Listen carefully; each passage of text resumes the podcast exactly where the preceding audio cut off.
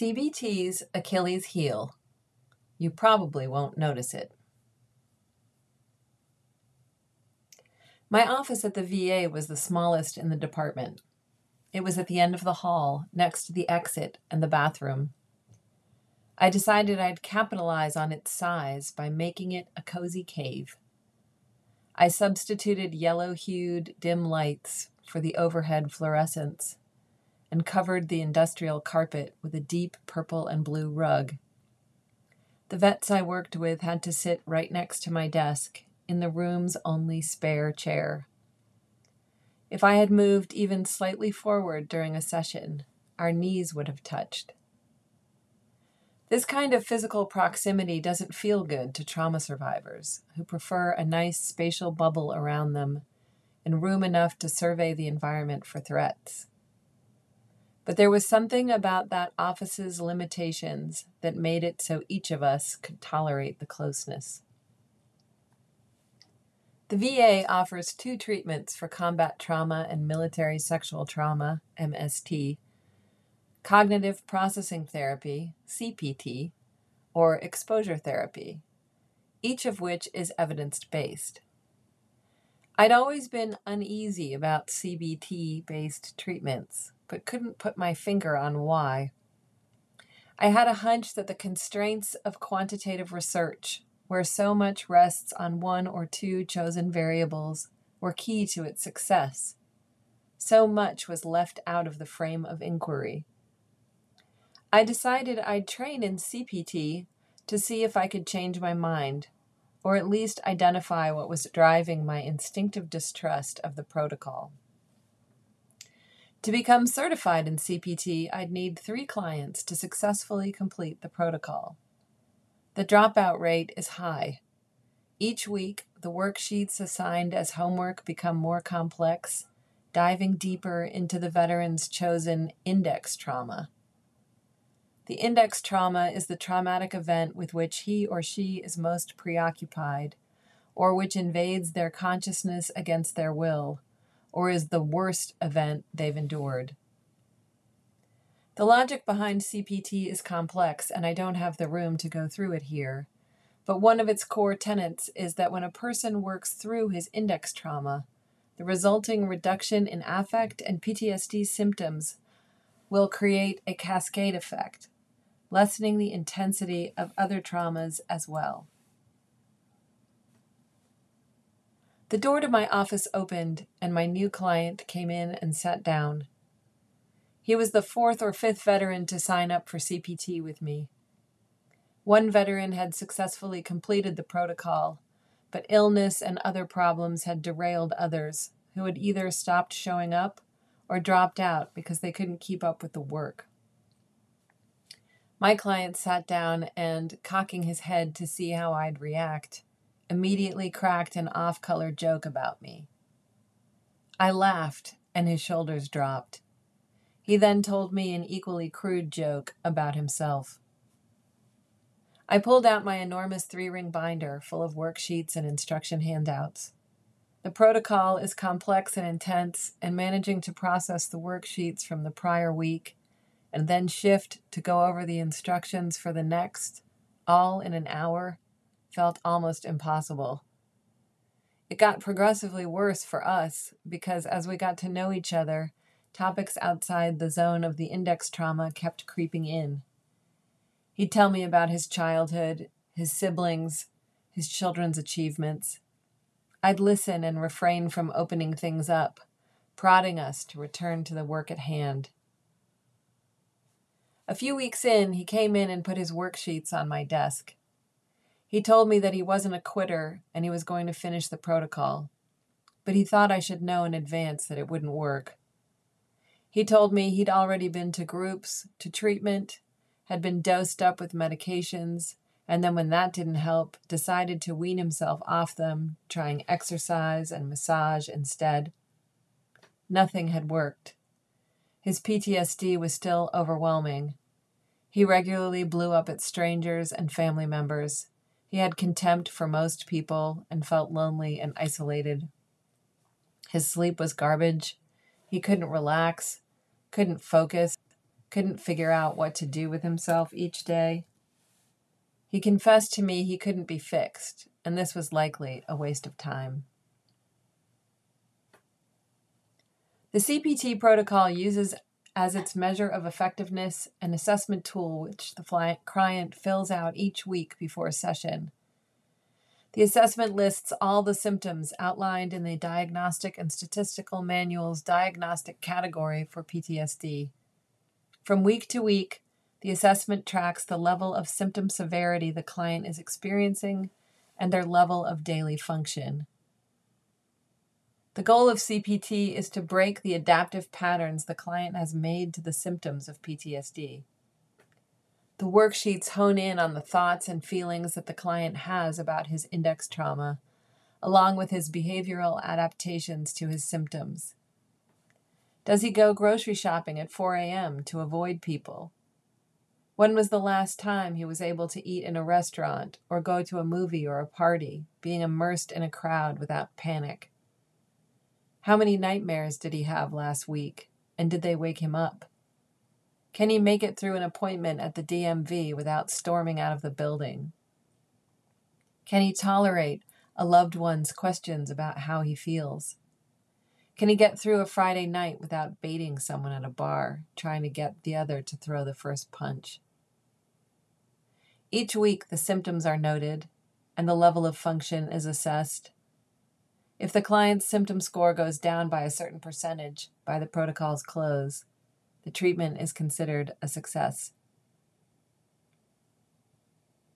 One day we were going over my client's homework, working through one of his core beliefs that his home was likely to be invaded at night.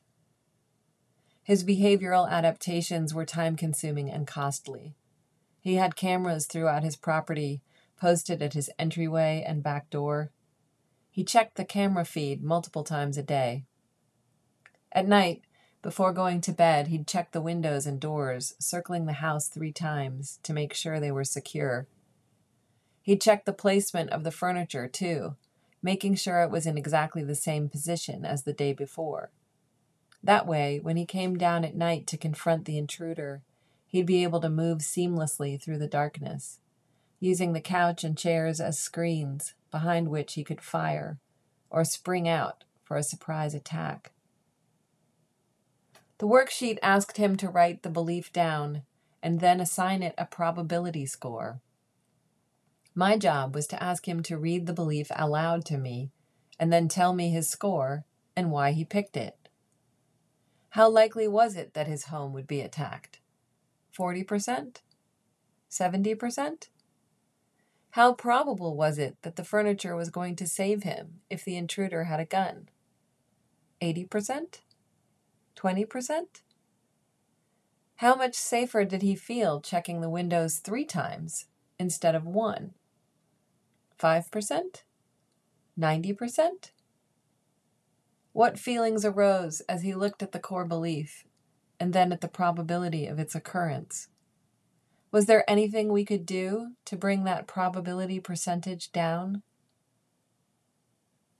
I understood the protocol's logic. Here was a man who had survived combat and who was charged with keeping his subordinates safe. He had a terrible temper, honed and salted with threats to keep people in line. Now his family relationships were fraying because of his rigidity and dominance. He was impatient, suspicious, perpetually on the verge of rage. He was so tense that the prospect of a justified conflict, poor service at the hardware store, a sideways look from a driver in a passing car, brought him the sweet relief of letting it rip, humiliating and chastising strangers, even sometimes getting into a physical fight. Here was a classic case of bringing the war home, and if he kept it up, this man could die or suffer from suicidal thinking, or addiction, or utter alienation from civilian life. But here's the thing the protocol asked only about the index trauma. Because it stressed functionality and symptom reduction, there was no space for me to ask my client about the larger meaning of that trauma and how it was linked to the meaning systems that gave purpose to his life. There was no room to enlarge the box, ask about his spirituality or his politics or about how he'd been coached by family and friends to respond to traumas in his childhood. There was no question on the worksheet about why he'd joined the military in the first place and what he thought he'd gain from serving his country. The next week, as we were working our way through the probability questions, I asked him to tell me how frequently he and his friends and family had their homes invaded when he was a kid. I asked him how many cars were stolen. I asked how many times a week he'd been blindsided by emotional or physical violence and how long it took him to learn to defend himself. We'd said enough to one another before, around the edges of the protocol, for me to be pretty sure I knew the answers. My client was a man of color who lived in a neighborhood where violence and theft were usual. By the time he was nine, he was adept at physical conflict and had already learned to ward people off with an anticipatory verbal attack. By the time he was a teenager, he'd left his family home. The trauma of white supremacy and intergenerational violence long predated the trauma of combat. And even labeling these forms of trauma as distinct entities, as if they were antiseptic categories able to be parsed and analyzed in a medical framework, didn't begin to capture the complexity of this series of braided experiences, which shaped in part this funny, intelligent, sardonic, cruel, and loving man it wasn't just 70% probable that his childhood home would be invaded, it was expected. Anyone foolish enough not to engage in those protective behaviors would be an inevitable target. It was in that session that I asked myself what group of people had drafted and staffed these worksheets and what their childhood homes and neighborhoods looked like.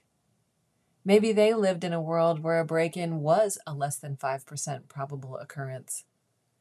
Maybe their sunny expectations that people would greet them with kindness and curiosity, that there was no need to monitor their environment for safety, were rooted in race and class as much as their particular lived experiences. Maybe the dominant culture reflected back to them a benevolence and a certainty about their future success that they believed was an experience everyone shared. How much of what counts as probable in CBT is rooted in a false generalizing of a certain kind of situated experience? And what forms of stigma and pathologizing diagnoses can greet those who come from a different situated context? What is the unacknowledged ground upon which the definition of what mental health looks like stands? whose experiences, class positions, and racialized worldviews are embedded in these definitions, which are then put forth in evidence based practices like CPT as universal traits. We finished the protocol, and I handed him his certificate. By the end, I had a strong sense of how his trauma histories, some incident based, some chronic and structural, had helped him become a strong father, a compassionate leader, and a person who was terrified of closeness and vulnerability. I told him I thought he'd benefit from excavating the meanings he'd made of his experiences and the ways structural violence had contributed to behaviors for which he blamed himself. He told me that sounded interesting and wondered if it might help.